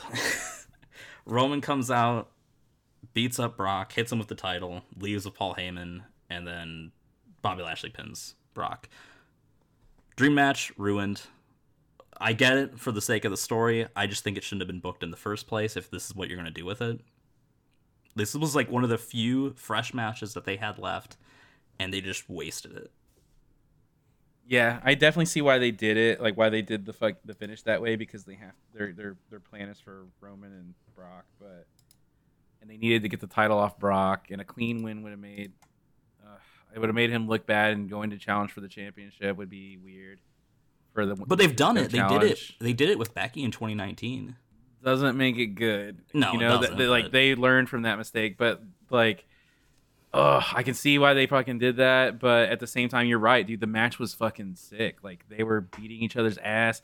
That that first German suplex that Bobby gave to Brock was Oh, we popped. We popped. We popped for that. Like it was cool. Did you get to watch this match, Brose? I watched uh bits and pieces of it. I wasn't Okay. um wasn't exactly Yeah, you had a blizzard. it wasn't exactly Right. enthralling. So I was kind of like, uh. Um, we were ta- Go ahead. with the Yeah, we were- sorry, we were into the match prior to the finish. yeah, the finish was rough, dude. Yeah. Like I said, I see why they did it. I get it, but man, they fucking From a, to- a storytelling aspect, I think it, I think it was like okay, You have to it Um, made sense, but like it's like you need to like again like they don't book with any real thought to the future, right? Like they know that like Brock versus Roman's the destination. Then don't do a match where he's the champion against like Bobby Lashley if you're just gonna ruin it for that. exactly.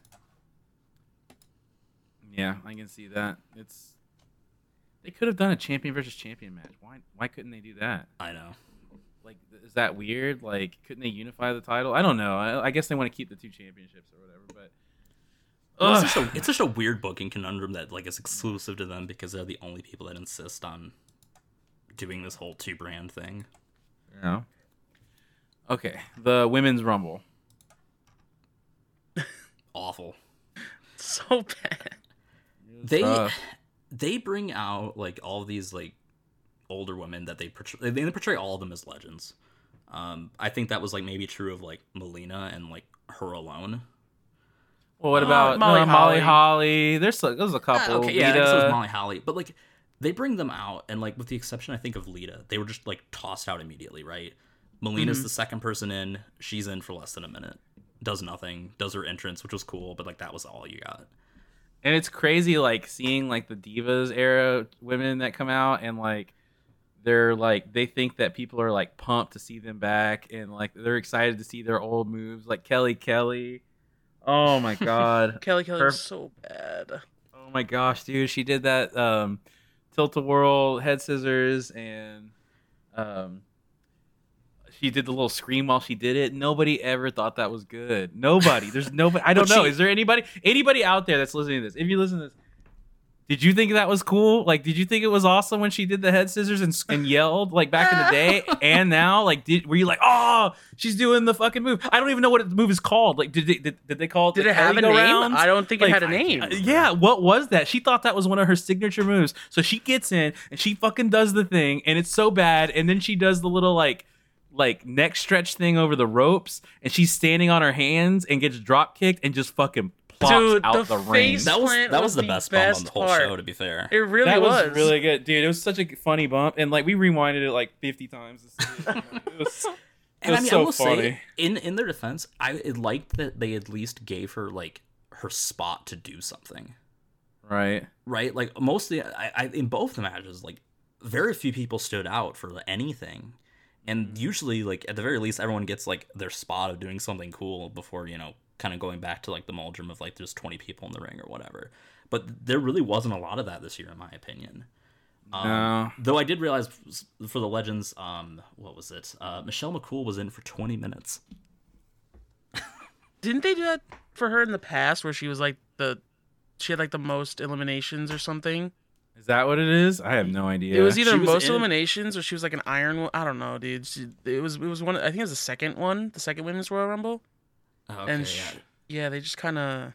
We could do a whole episode on how bad the Divas era like wrestlers true. were. oh my god. Oh my god. And just who oh, and then Summer Rae.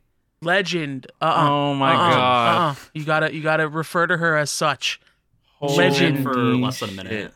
She tried. She tried. She thought she had some like real. She thought she had some real heat with like the way she was do- going on Twitter, and she thought she came in as like she was in her head. She looked like she was the. She looked like she thought she was the hottest heel in the business at the moment. Well, the Like- only people that she would really have like heat with are the people that are like like us, but actually like the WWE product. You know, people True. who like have like a more respect for like what a legend is, but like we just don't care. It was yeah. like- oh my god, dude. Yeah. What like what constitutes a WWE legend at this point? And oh my god. Oh my god, Summer Rae. And they got in there. They they faced off thinking that people cared about their little Twitter war. And I don't know minute. that there was a Twitter war, dude. I had no clue. it- yeah, dude, it went over like a fart in church. It was so bad.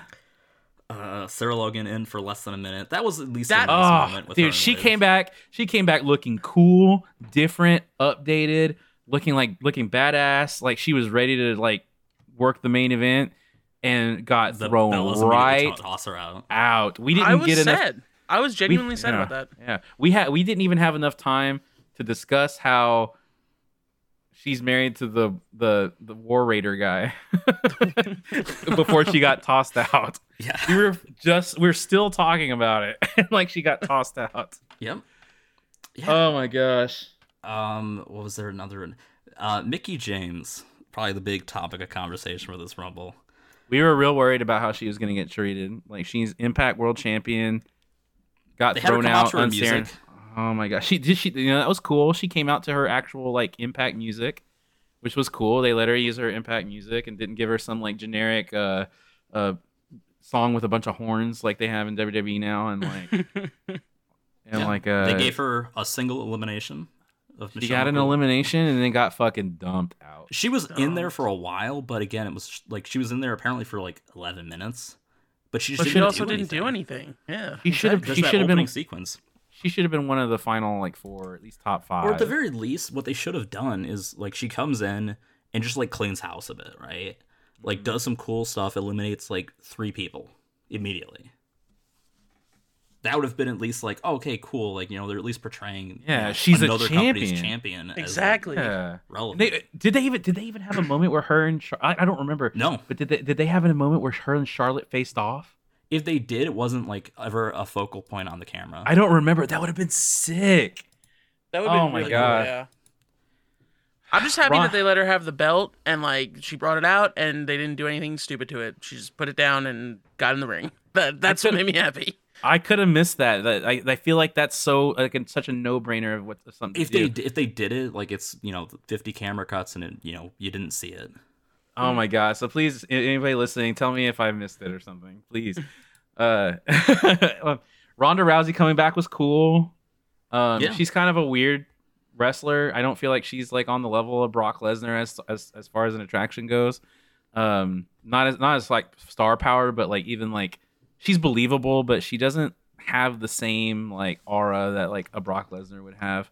Um, I agree. I think like somebody like Shayna Baszler does, and I was pretty bummed about Shayna Baszler not getting her shot this time. Yeah, she didn't really like- do anything. I mean, I think we knew once Ronda came out that she was winning. Yeah, as immediately. Yeah, Yeah. I still wanted Shannon to, like in my heart of hearts I wanted Shannon to win that dude. Like same here. I would have think loved they- I e- think at they've least just- to see like what would have happened. Like Shayna and, and Ronda had to have a go at the very end, have like a little tiny mini match because Well, yeah, they're the that was- last was- ones in. Like it was it was weird. They had like a moment where they like looked at each other and like kind of smiled, and like commentary like took note of it. they're friends. They're friends. they're friends. They're But, like, they're friends. friends. But it's like that involves like acknowledging like what happened outside the WWE because they've never done anything together in the company. That's Um, true. Yeah, And it's just it's just a waste. Like I It is I a don't waste. know. And like in, in in AEW, they they like don't do that at all. They like they know that you know what's happened outside the ring. Like Danhausen for as a good example, like we talked about earlier, and like they know that you they they were kind of like it's kind of like a respect thing. Like they respect Yeah. your knowledge as a fan. They respect your intelligence and Yeah. WWE does not at all. Yeah, they don't insult your intelligence. Exactly. That's a, when you had a bit of that with like the the men's rumble, um, which maybe we can pivot to, but like when AJ Styles and Nakamura were the first two, and they're Yeah, like these guys have a lot of history. But they didn't. They also didn't really do anything. Like they were having. Like Yeah. they didn't have a match. Like, oh, They did. But like also they they, they had that. They had the that disappointing Mania match. WWE talking about their history is them kicking each other in the nuts. That's their history. Yeah. They're not. But, like, they, I don't think. They did acknowledge that they've had a. Did they really say that? Did they say something like that? I wish. I wish they did. But he's he's talking about like that like their feud basically just boiled down. to, like, Uh, That's what it did in, in, in WWE. But like us, you know, people who who know know like the actual like incredible history that they do have. You know. Yeah. Oh man, in the commentary, holy fuck! Oh my god. across Dude, the board. I cannot listen to Pat McAfee. I can't. I can't. I can't stand him, dude. Yeah, he's pretty insufferable on commentary. I hadn't heard on heard him on it. Um, it's not Dude. good. And then if Michael Cole's Michael Cole, so and uh, Yeah. and and uh, what's the other guy's name? I can't remember his Byron name. Byron Saxton. Yeah, Byron Saxton is the Yoshi-Hashi of commentary. like, holy fuck, he's such a dork. I can't, I can't stand it. So bad, so bad. Well, both these rumbles, but particularly the men's, had like a lot of people that like weren't in them that I was shocked weren't in there. Yeah, like Uh, who? like like the men's rumble, no Finn Balor, no Cesaro. yeah, what the hell? what? There's no Like- Finn Balor. We had Bad Bunny. Can we? Let's just talk about the fucking Men's Royal Rumble right now. Let's do it. Oh my god, Bad Bunny was in the Rumble. For way too long. First of all, getting over on fucking Kevin Owens and Yeah. everybody else that's an actual wrestler with his skinny string bean ass in a fucking sweatsuit, doing moves, tackling people, doing punches, Honestly, doing so moves. for me the worst part, and like he got eliminated right after this, but when he just goes face to face with Brock Lesnar. Like it was like I'm gonna like punk out with Brock Lesnar, and Brock Lesnar immediately like toss, tosses him out. But it was like, I, I couldn't believe it. I'm like, I don't like- think that was good enough. It should have been more violent. yeah, like it was like it was pathetic, and it's like you know like I, it made me think of like when David Arquette became champion. Oh, Obviously, yeah, nothing quite that, but like you know he won in like an incredibly stupid way, right? But it wasn't. It didn't feel like he like he didn't go toe to toe with Brock Lesnar, right? David He didn't, like, Arquette just- is He didn't just like just believable now. like the business the way that did, right? I just thought it was like, Yeah. so stupid. Just like, I yeah, I can take Brock Lesnar. Like, Are are, we- you kidding me? Are we gonna see him like in fucking ten years, fifteen years, like re- work on the indies to make up for him? Yeah. he'll be wrestling like yeah, kid. like like David Arquette did in fucking wrestling Nick Gage and shit. yeah. Oh my gosh, that's, and I know like he's he's over of a certain segment of the crowd, and I don't drink enough bath salts for to be part of that crowd. To be honest, um, yeah. it's just, I yeah, like he came out. Shane McMahon came back, eliminated Kevin Owens, and like that was it. Like So Oh god damn, I dude! can't they did I Kevin Johnny Owens bad. Knoxville was in as like this crossover thing, and like I remember you were just like, well, he's gonna take an insane bump. Did he? I don't remember No. what happened to him. No. I don't remember what happened to Johnny He- Knoxville. he basically just got shoved off the apron. Is that what it was, dude? I thought he was gonna take like the sickest, like No, it straight on was- his head bump from out it was the inside the ring to most- outside. It was the most tame thing imaginable. oh my god! I thought he was gonna take the sickest bump of all time. And, like it he was didn't. not. Oh, that's great. Okay. Uh, what else was a highlight here or a low light? Um, Dominic just like does nothing. Like it's the it's the exact opposite of like what they do with Hook in AEW, right? Like he he came in, he helped eliminate almost, and I'm pretty sure that was all he did. Didn't show off anything cool. Nothing. Fuck. I still can't get over Johnny Knoxville getting shoved. I can't get over it. I can't, I can't stop thinking about it. Oh my god. Okay. Is there anything else notable about the Rumble? I'm so ready to get on the viewer questions. yeah, dude. Or I, listen- I, listener honestly, questions, I mean. it was just, it was just, it was cringeworthy, and it was WWE at its. Uh, Yeah. I think At the its- the biggest takeaway was just every time we like saw someone come in that we liked, it's just like, God, like how they've ruined this person. Yeah, it, we all thought about how they're not using them right or like the missed opportunities. It's all you think about. It's so depressing. Yeah, it's like It's so depressing. Bobby Roode, Chad Gable, Otis. Yeah. like everyone. Just oh, oh, Kofi had the botch with his. The Royal Rumble is just a fucking battle royale of your broken dreams, dude. It, look, if you're thinking of, if you didn't watch the Royal Rumble and you're thinking about getting that fucking Peacock subscription and going and watching it, don't do that. Spend your money and get like PWG's Battle of Los Angeles. I guarantee you that was probably a better show, and I wish I watched it. I'm probably gonna watch it this week. Call me out harder next time, dude. I spent the five dollars. I got it, bro. dude. Rose was like, dude, I'll just buy, I'll just pay for it. No big deal, dude. I'll just do it. Like he got it, and I was like, I'm like, Oh my gosh.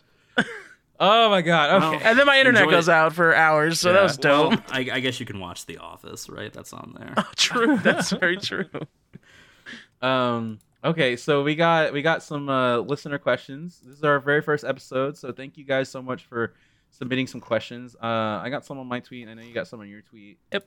Um, we'll just do one back and forth. So, I thought this was a really good ques- question from uh, Taste My Sin, uh, Iron Mind, good friend Wes, uh, out there in Twitter land. Um, is AEW falling victim to talent grabbing and not using people like they should? That's a great question. Um, I don't. I think that they are doing a lot of talent grabbing, um, and they aren't using some people. But I think that they also have their YouTube shows, and their YouTube shows are kind of seen as like um, d- like Z-list shows, but they're not bad. Like they're No. you watch them, and there are people that are like learning and stuff like that. But they have some good shit on those shows. They have storylines. They've got um, uh, things like that, and I think that those YouTube shows are something that that they're embracing like a new media, which is YouTube as a platform to watch pro wrestling on, right? And I know that there's other companies that have done that too, but I think that's how AEW thinks about their YouTube show, and they do use a lot of those people on that show, and I think that's a good thing. Um, I know they don't release a lot of people because um, Tony Khan feels like if you agree on a contract, then you should live out that contract. And if we don't see a lot of those people on TV, they're probably not going to get their contract renewed. They're just they're going to run out their contracts. So they probably still like make appearances and stuff like that. So to agree, so to agree, yes, they are doing that thing where they're talent grabbing and not using people like they should. Um, they only have so much time for TV uh, that they have that they can, and they can only showcase so many people. But at the same time, they're probably getting the opportunity to to like be creative and um, do the matches that they want to do. They're tr- they're they're doing they're getting those opportunities to be themselves. They're not getting scripted promos. They're getting those opportunities, and if those opportunities don't pop off, that might be on the wrestler in this case. Um, When could I'd it like be? to, bo- I'd like to add something real quick too. That I think it's um, it's underrated just how much that like having this broad roster allows him to like circle in talent and keep things fresh, right? You know, I've seen people like be critical of someone like Lance Archer, like when he's off TV, like oh, like what are they really doing with him? But when he comes back, it's exciting. That's You know, true. He's, he's yeah. he does something new that you haven't seen before. Like I don't I don't think we've had like a singles match between him and Hangman before, right? Or if we have, it's been a really long time. Um, but you know, we had that. We had the you know Texas Death Match of Moxley uh, for the um, NGPW a US title. We, we they, there's people like that where it's like, yeah, you can keep them off for a bit and give someone else a turn to like kind of like you know Get uh, over. run the gambit. Yeah, and then you Yeah. can bring up back the other person. It's kind of exciting to see them back. They're in a fresh angle. They're- They're in a fresh feud. Um, I think it's an asset to them to have a big roster. Pac is a good example of that too. They keep Yeah. him off. T- they keep him off TV, and I think some it's of that's some of that's thing. tied. Yeah, Yeah, I think that he should just try and move here. Like, just move here, just live here. You've got this really cool show that they like to use you on. But when he comes back, it's exciting. Like he does like a surprise 100%. appearance. They play that cool fucking music, or he joins up with the Death Triangle, and it's cool and it's and he's an incredible talent. Yeah, It really he's, is. He's really good. But at the same time, maybe there's some people that aren't on TV enough for people to like be invested in and stuff like that. But when you have like a guy like Marco Stunt who's still under contract and he's He might probably not, not, be. His contract might- might expired. yeah, his part his contract is probably going to get ex- probably going to expire and they're just don't have they're not going to use him anymore. But they'll keep him under contract so they can honor it. I bet you he would if he wanted to be released and not get that money. I bet you he would a- yeah, like they would he'd get granted granted that release. Like I, they've been good about that kind of stuff. They have Mhm. like they seem to have like a really good rapport with their employees over there, and I think um, it's a little different. But you're you're right. They're getting a lot of people, and there might not be enough room for everybody. That- That's I guess that's like the nature of the beast. But yeah, I think um, I think there's it's a little of both, but it's just a kind of a different situation in my opinion. What do you think, Brose? Um, I think honestly, I think AEW does definitely um, kind of wear themselves thin in terms of uh, booking people. Um, they they you know they pay a lot of money to have these guys on contract, but they don't use them enough. Um, but it's it's a similar thing that WWE did a couple of years ago. You know, they they bought everyone. They they bought the entire the, like the entirety of the the UK indie scene, and um, look where look where it is now. You know, it's doing great. So I'm hoping that AEW learns from A- WWE's mistakes and they and they you know they use the they use the people property properly property properly, um, and you know they don't end up you know releasing a hundred and some odd employees two years in a row. You know, Right. Yeah, that's I, something I that agree. no one deserves. You know. I think I think they're doing it the right way and they're honoring the contract that they agreed to. Yeah.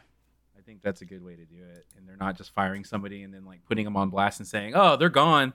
We fired them. Good luck in your future endeavor, asshole, or whatever," and sending them Mm. their gear in their trash bag. Yeah. Um, you want to take a question from your uh, your tweets? Yes, yes. Let me open it again. Um so there's a lot of questions on this tweet, so maybe we do like a couple, not all of them, and then you know next week we can have we have a little bag of things we can dip our hands into. For sure. Um so Caribou G says, uh, who is your favorite tag team from the ruthless ruthless aggression era? So uh, to a callback because I I talked about him earlier, but uh, Paul London and Brian Kendrick, dude, were some of my two of my favorites uh, growing up, and seeing them. Um, like Paul London did a whole thing with uh, with with Billy Kid, Billy Kidman, and uh, I think I think Paul London and uh, Brian Kendrick definitely were someone to watch back then. Um, so I'd say those those two are probably my favorite ruthless aggression era uh, uh, tag teams. Also, they had that really long run on SmackDown, which was really dope. So I think they're cool. That is cool. What about you, Yeah. EOD? Oh man, uh, I had to look look up a list real quick just to see who all was around. Um, honestly, I might have to go with uh, MNM. I thought they had a really cool uh, gimmick going for them. Uh, Johnny Nitro and Joey Mercury. I thought, um, and Nitro obviously is kind of you know really his career really sprung off like after that too. But uh, I thought it was just like a neat like they were really fresh uh, group of guys that was able, and of course, you know, they had Melina as their manager, and I thought they they were just, it was such a cool gimmick, um, a fresh group of guys. I liked seeing them go over a lot of people, and I thought they I found them really entertaining. Yeah. Great matches with the Hardys too. Great matches with Yeah. the Hardys. Uh, mine, the Dudleys. Um, they're fucking. They're versatile. They can work with anyone. They were weird and exciting to watch. I loved them in ECW, and um, they were a really great fit for that era of WWE. And I Yeah, liked I- how how I love the strong they used them. Yeah, I love the Dudleys too. I just kind of associate them more so with like the prior era, but yeah, Right. they're- were Well, still they around. they used them as like a, a, a, tag team that were a real threat. Like Yeah. they're like, oh well, The Rock and your part and, and Triple H. Well, your partner, you guys got to work together, and you got to face the Dudleys, and it was like a big deal. And it's like, you know, it's a tables match, and oh fuck, we got to fucking deal with the Dudleys or whatever, right? Yeah, Like to me, that was fucking cool, and I think the Dudleys are just they're timeless. Uh, They in really the way they, they they were so versatile in the way they worked. I know Bubba's got a lot of heat right now because he's an asshole, but Bubba's always been a fucking asshole. yeah. But as like a as like a as a work, workers as a tag team, definitely the fucking Dudleys. So uh, let's take two more questions. I think is that two two sound good? Yeah, two's good. Yeah, yeah. Okay, all right. Um, let's see. Take one from mine. I'll take one from uh from Davey Wade. Uh, what uh what's the big picture for NJ NJPW look like this year? Um, it's difficult. NJPW is in a really difficult spot right now. Um, since you know all the COVID restrictions in Japan and stuff like that. Oh man, did you guys see that uh that complaining that um ELP did on his on his Instagram? No. He was he was like just venting about the restrictions and stuff. Um Oh, let me see. I don't know if he deleted it now or, or not, but it was well, I it was know, literally um, because he lives stateside, right? Or is he uh, he, well no, he lives in he's he lives in Canada. Oh, here, I'll li- remove my last post cuz because the last few people or a few people got missed the point of what I was saying. Basically, people thought he was being anti-vax or anti-COVID Ah. or, or COVID denier. He was not. What he was saying was like, I wish I had the quote on me right now, but I, I don't. I, I can't fucking find it. But he was talking. He was just complaining. He said how stupid it was that they're all sitting together on a bus, but then they only let people in the elevator one at a time, and like how his insane flight uh, to Japan was so long, and then it was like six or seven hours before he ever got to his hotel because of the COVID restrictions, and like how slow they have to do everything, and how many tests that he had to take, and just how like overbearing the the actual protocols are, and it and it's supposed to be for their safety, but there's like a there's an inconsistency in how they're doing it over there. But my point is is like how restrictive it is over there right now. NJPW had to cancel some of their shows, and they're delayed on their storylines and everything like that. I don't know where they're gonna go. I feel like they've been doing a really good job of kind of making chicken salad out of chicken shit, and they have they, they haven't been able to tell uh, the most cohesive stories that they have done in the past that we know of. But what you can always fucking count on with New Japan is that you will get the best matches of anywhere. Nobody has better matches in New Japan right now. Nobody. Nobody. And you can always count on that, especially with Okada as champion. Like his defenses are going to be unreal, like they always have been. So that is something that you can look forward to. Is there going to be stories that you can sink your teeth into? That remains to be seen. But that's that's what I think that we're going to see from New Japan this year. Yeah, I, I agree. I think that they're definitely in a rough spot. I mean, I kind of, you know, I was thinking with like the travel restrictions and whatnot, you might end up seeing some of their roster try to leave and go elsewhere just because, like, you know, like El Phantasmo in particular, right? Like, I mean, that's a really tough way to like make a make a go of it, right? Is you have to keep going to Japan and dealing with all this, like, you know, and in some cases it is like really ridiculous, like the level of like the, the amount of quarantine time that they have, things like that. Um, I could see him maybe trying to go elsewhere just because, like, you know, he might love working in New Japan, but it might just be tough for him to uh, keep going with it. And I think that could be true of a lot of their gaijins and whatnot. Um, we'll see as far as like who's there and whatnot. It's kind of interesting because I, I mentioned before that uh, this Wrestle Kingdom sort of felt like a reset, right? You know, reset back to the norm, right? Where a lot of the people that sort of carried them through this last year lost, and you have like Okada back as the champion instead of Ospreay or Shingo, um, and things like that. So we'll see where they get where they end up. Um, Brose, since you're just kind of coming back, and we watched we watched uh, Okada versus Ospreay the other night. Yeah. Like, how excited, if excited at all, are you to see what New Japan's going to be doing this year? I I oh I for a long time I I followed New Japan like maybe not religiously but I, I used to follow it a lot and I was uh it was towards uh right when um when AJ left and uh just it was just it was just in such a good spot and I think COVID definitely ruined Japanese wrestling for me because it was just it was you wouldn't see it as much. There wasn't as much exposure because they couldn't do the shows that they're used to. Um, the the big arena shows are always just like if there's always an atmosphere to it that that definitely they didn't have. I didn't feel like they didn't, they had it at Wrestle Kingdom this year. That with the match that we watched, um, the it, it just felt it felt off, but it was amazing wrestling. That's the thing. Yeah. That's what that's what saved it. So yeah. Without that crowd feeling, because like Japanese crowds are just so different Well, than what here- than what like an American fan is used to. they're a lot louder nowadays, but there's a very important thing that they're doing in Japan. One of the restrictions is they're like, "Hey, you're allowed to go to this wrestling show, but you're not allowed to yell." Like that's a rule there. That's that a everybody's, rule. That's a rule there that Yeah, they're- that's why they everybody's following. That's why they. That's why there's a lot of like stomping and clapping and stuff like that. They're not allowed to make noise Oh. with their mouth, and that's why it sounded the way it did. I But see, I didn't know usually- that. I didn't know that at all. usually the modern Japanese wrestling um, fans, they're actually pretty freaking loud. hmm They do sound different than American fans, but like they're they get loud. They really do. But so yeah, I, I'm I'm definitely excited to to follow it again to to like uh, to learn more people. You know, because like I know the big guys, I know I know the Okadas, I know the Ospreays, I know the the the the Jay Whites and the and the Mm-hmm. uh just I know the big guys, but I want to learn the little have you guys seen too. have you seen Shingo yet? I've seen him a li- like I I stopped watching right when he was like starting to come up. You know, He was um. in my go- opinion, he was without a doubt head and shoulders the best wrestler in the world last year. Like he was he was that good. Like he was just He was unreal. good. And very underrated. A lot of people weren't talking about it, but man, he had consistently the best matches of all of wrestling last year. And uh, you need to see that guy. I got we got to show you some stuff. It's great. Definitely, definitely, definitely. All right. Let's uh, take another Uh, question from your let's list. Uh, let's do a simple one, since it's, Okay. uh, it's the first one- first pod, and we can learn a little bit about each other. About each other.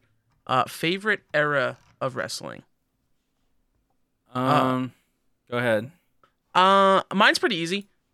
I um, I really, really enjoyed the the ruthless aggression era. um, there there was just that was like my peak fan like like my I was there for it the entire time. I was the SmackDown 6, I was I was just like oh Kurt Angle, he's one of my favorites and uh just just Eddie Eddie Eddie is my all-time favorite wrestler of all time. Like all time I said it twice cuz I had to. Um Eddie's number 1 for me. Um and then like Shawn Michaels coming back and just like maybe not so much Triple H, we don't have to talk about him, but dude, it was such a cool time period because there was just so many faces and so many recognizable faces. Um, like it was just good. I just loved it. Loved it. Great stuff. Good shit. EOD. So for me, I mean, maybe this is literally just recency bias, but I would honestly say like the current era. Um, I think this is really where I think there's, you know, some of the best matches of all time are happening. You know, right now in in New Japan and AEW elsewhere. Um, I mean, yeah, WWE is awful as a product, but I think like everything else is firing on all cylinders, and I think we're getting like some incredible wrestling content all around uh, in this past, you know, I don't know how long you want to count this era for, but I honestly like for me it's it's this era probably. Yeah, I actually have to agree with that. Like, uh, I it's it, there was it, was- it's a toss up for me. Um, like 2005 to 2000, like like 2004, 2005 to 2000, like eight or nine for uh for Ring of Honor was just to me like one of the best fucking strings of wrestling I've ever seen on the independents and stuff. Um, but but but the modern era, the way like um, they're acknowledging you as being an intelligent fan. Um, the quality of wrestling that we're getting uh, across the board is better than we've ever had. I think in the for the for the whole. I think there's some things that are missing, like uh, that some old school stuff could bring back, but like across the board, I think the the wrestling quality is a lot better. It's so easy to watch wrestling right now. If you want to watch New Japan, it's easy. If you want to watch Indies, it's really easy. Oh man, I remember how hard it was, like how big of a deal it was when like Ring of Honor, even ECW got fucking pay per view, and it was like crazy. Oh, people can watch ECW now. Now it's fucking easy to watch anything Anything. and like, anything. Before, And, before it uh, was so tied to like tape trading. And Yeah, it was tied. yeah tape trading and like even like the internet has like grainy fucking YouTube videos and stuff like that. But now, man, like if I want to watch GCW or Podunks Pro Wrestling down in fucking Southern Georgia or some shit, I can watch that shit. It's you can see it, and I love that shit. I remember ordering a fucking Bryan, the best of Bryan Danielson and James Gibson DVDs off of fucking eBay from a tape trader. Like just it's just a fucking DVD of just like their best match or a stack of DVDs of their best matches and shit like that. And uh, or getting tapes from my friends at school, my older friends at school and stuff like that. And like, um, I, t- I think this is the best era of wrestling ever. Like it's just so strong. And you're right. Like WWE is crappy, but at the same time, at least there's something for everybody. Exactly. Yeah, it, there really, there really, really, really is right now, and like, Uh, some of the star power not might not be the same, but man, we're we're about to hit like a golden era wrestling right now. So join it with us. That's why we're doing a podcast right now. So Yes, sir. thank you guys for listening, and we're gonna take more questions from you guys next week. And uh, it was it was wonderful. And you guys have anything to say to close? I have nothing today, but yeah, it was great to uh, start this journey. Uh yeah, dude, it's been it was it it's like a like a like a dream come to fruition to finally sit down and record something like this cuz it's something I've been talking about for literally 6 years. So it's very cool to uh to be here, to be here with knowledgeable people and uh it's to be it's going to be a really really fun journey. All right, guys. Thank you very much. We will see you next week.